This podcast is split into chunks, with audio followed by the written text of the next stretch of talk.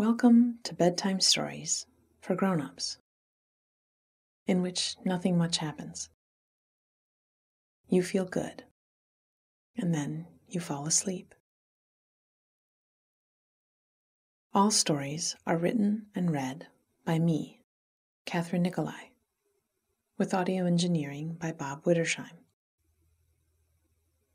Thank you for listening and for sharing our stories with anyone you know who likes relaxation and good sleep. You can follow us on Instagram and Facebook for an extra bit of coziness. Let me say something about how to use this podcast. I'm about to tell you a bedtime story. It's a simple story without much action, but full of relaxing detail. The story is like a nest, and we're enticing your fluttering mind to settle down into it. I'll tell our story twice, and I'll go a bit slower the second time through. If you find yourself still awake at the end of the first or second telling, don't worry. That's a good rule of thumb in general when you're trying to fall asleep. Don't worry. Relax. Take your mind back to the beginning of the story and walk yourself back through the details that you can remember. Especially any bit that felt particularly cozy. You're training your brain and body to wind down, and the more often you do it, the faster you will fall asleep. So have a bit of patience at the beginning. If you find yourself awake again later in the night, use the story again to go right back to sleep. Now it's time to turn off the light and put away anything you've been working on or looking at. Take some time to snuggle yourself down into your preferred sleeping position. Make all the adjustments you need to to feel your body relaxing into your bed. We're creating a cue for your body and brain. And the signal that sends is it's time for sleep. Now, let's take a deep breath in through the nose and a soft sigh through the mouth. Good. Do that one more time. In and out.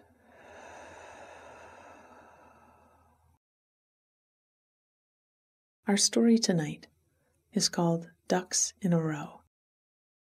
And it's a story about a slow paced Sunday, several cups of tea, and having the time to do the things you need to.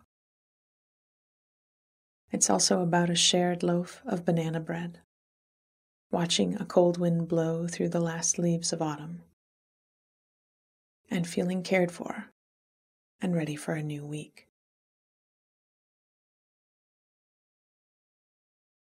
Ducks in a row. For a while now, the days had been racing past me in a hurried blur and I'd been reaching out, trying to catch a hold of one and slow it down without much success.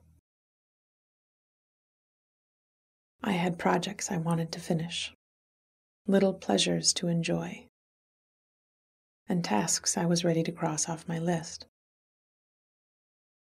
And finally, my day had come.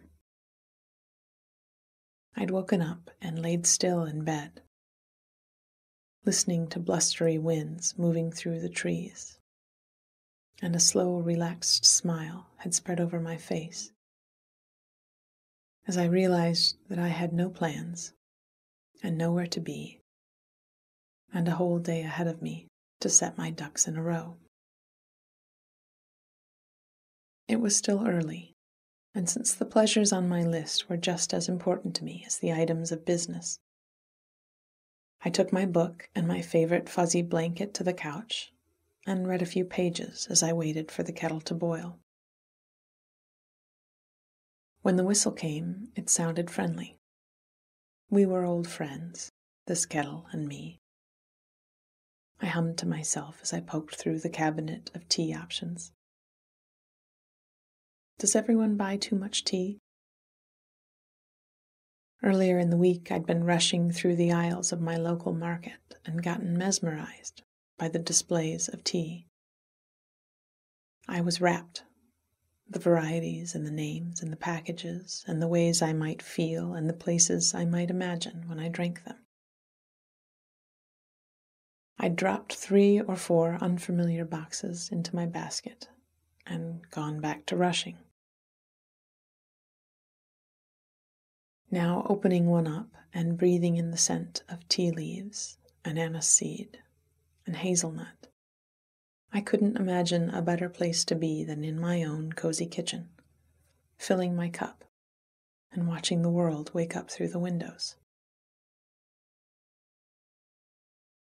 I carried my cup back to the sofa, wrapped up in my blanket, and decided that this first hour of the day would be given over to reading and sipping. The house was quiet, just the sound of the wind outside and the occasional turning of pages.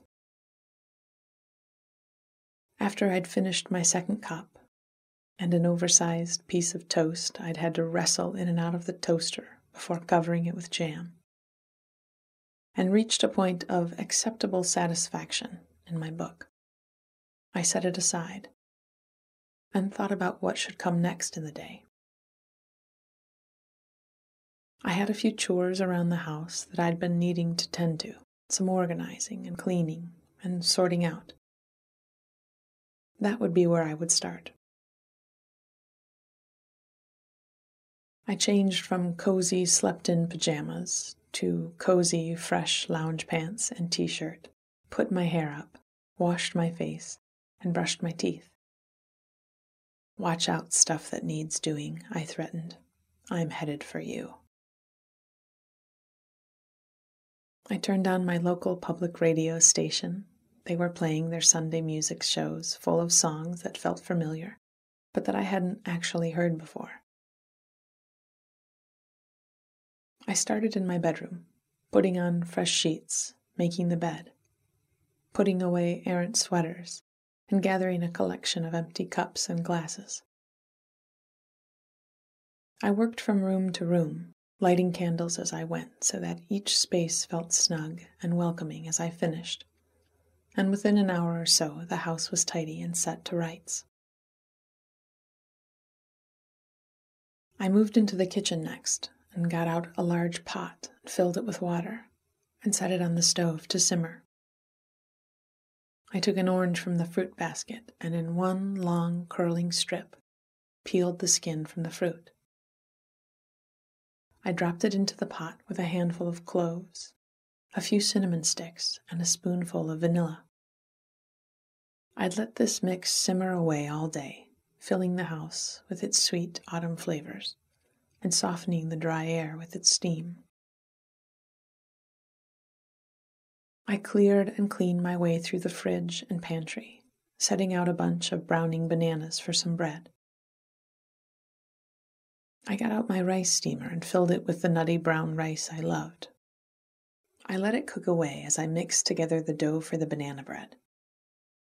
I separated some out and stirred in a few spoonfuls of cocoa powder. When I'd filled the tins, I spooned some into each and used a butter knife to marble the mixes together. As they baked, I cooked away a batch of hummus, a tray of granola, toasted nuts that I tucked into little glass jars to snack on through the week. My rice was done, and I spooned a cup or so of it into a bowl. I drizzled olive oil from young, spicy olives on top, added a handful of the toasted nuts and some salt and pepper, and stirred it through. I ate it slowly, gazing out of the window, wondering how something so simple could taste so good and feel so nourishing. I realized that when I was rushed, I felt scrappy and uncared for. Taking time made me feel much better. I watched my neighbor coming across his yard with his dog. They'd been to the park, and they looked windblown and chilled as they played tug of war with an old bit of rope. My neighbor, stomping his feet in the cold, finally called it off, and they headed into the house. Once the breads were out, smelling heavenly and cooling on their racks, I cleaned up the mess I'd made and wiped down the counters. I dried my pots and pans and set them back in their proper places.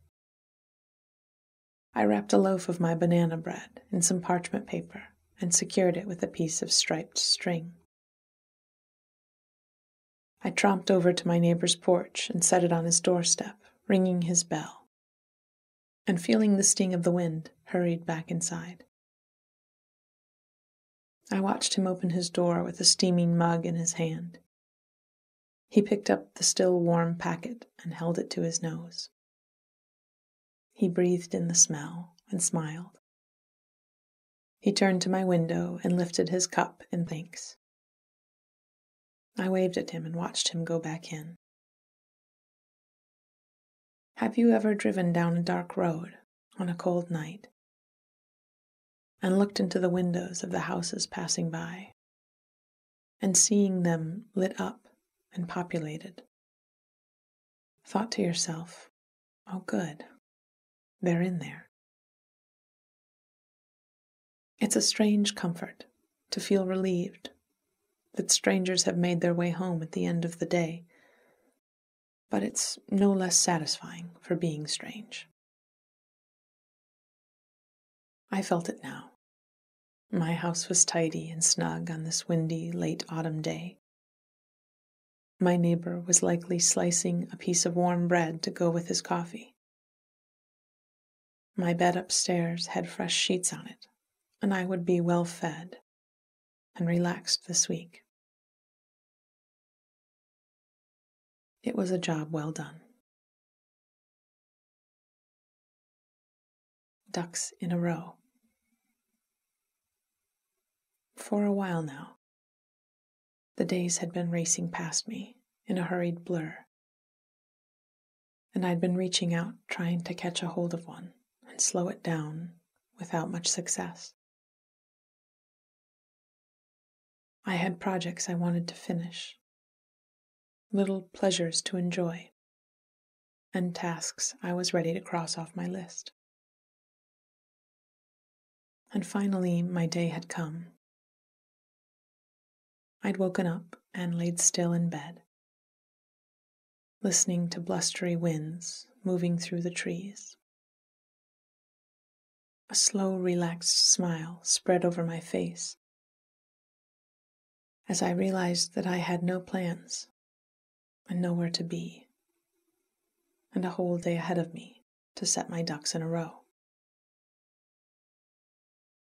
It was early still, and since the pleasures on my list were just as important to me as the items of business, I took my book and my favorite fuzzy blanket to the couch and read a few pages as I waited for the kettle to boil.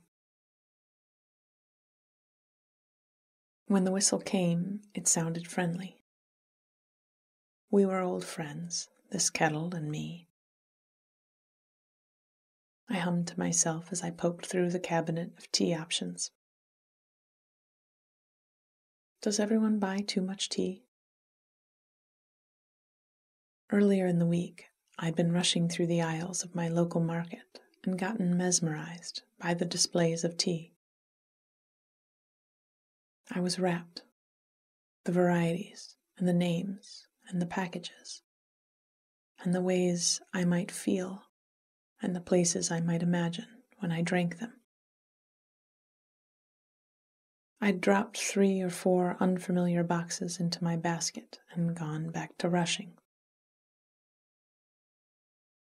Now, opening one up and breathing in the scent of tea leaves and anise seed and hazelnut. I couldn't imagine a better place to be than in my own cozy kitchen, filling my cup and watching the world wake up through the windows.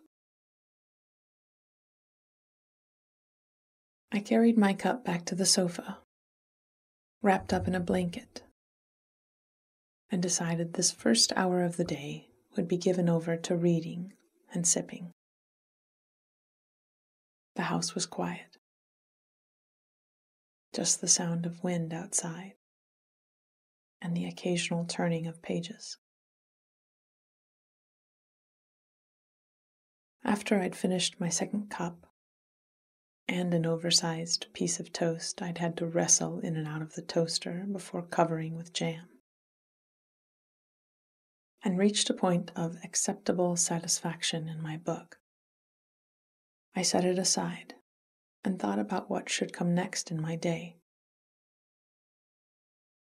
I'd had a few chores around the house that I'd been needing to tend to, some organizing and cleaning and sorting out. That would be where I would start.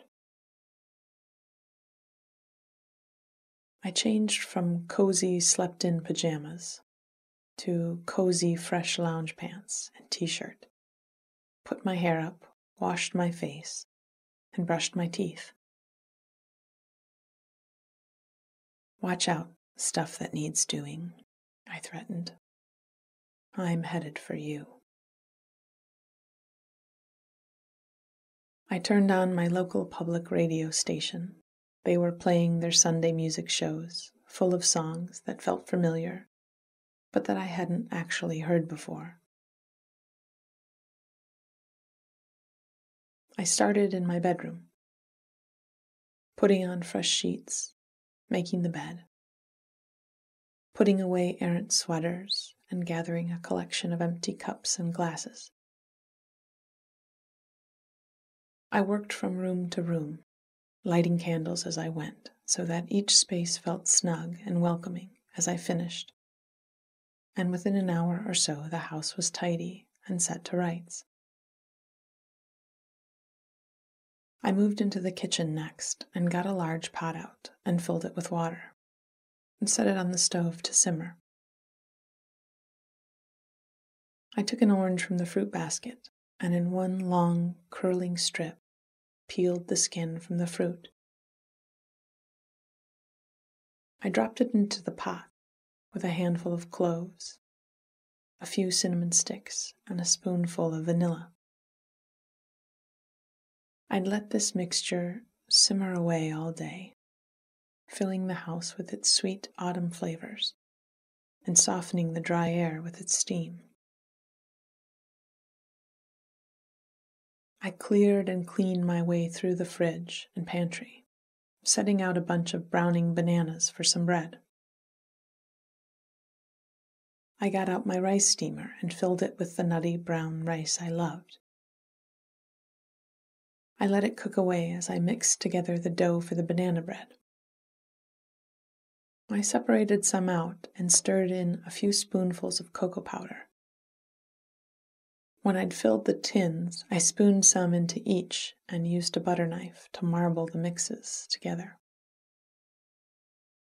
As they baked, I cooked away a batch of hummus, a tray of granola, toasted nuts that I tucked into little glass jars to snack on through the week. My rice was done, and I spooned a cup or so of it into a bowl. I drizzled olive oil from young, spicy olives on top, added a handful of the toasted nuts and some salt and pepper, and stirred it through. I ate it slowly, gazing out the window, wondering how something so simple could taste so good and feel so nourishing. I realized that when I was rushed, I felt scrappy and uncared for. Taking time made me feel much better. I watched my neighbor coming across his yard with his dog. They'd been to the park, and they looked windblown and chilled as they played tug of war with an old bit of rope. My neighbor, stomping his feet in the cold, finally called it off, and they headed into their house. Once the breads were out, smelling heavenly and cooling on their racks. I cleaned up the mess I'd made and wiped down the counters. I dried my pots and pans and set them back in their proper places. I wrapped a loaf of my banana bread in some parchment paper and secured it with a piece of striped string. I tromped over to my neighbor's porch and set it on his doorstep, ringing his bell, and feeling the sting of the wind, hurried back inside. I watched him open his door with a steaming mug in his hand. He picked up the still warm packet and held it to his nose. He breathed in the smell and smiled. He turned to my window and lifted his cup in thanks. I waved at him and watched him go back in. Have you ever driven down a dark road on a cold evening and looked into the windows of the houses passing by and seeing them lit up and populated, thought to yourself, Oh, good, they're in there.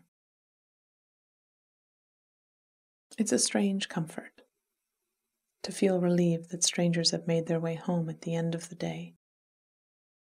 But it's no less satisfying for being strange.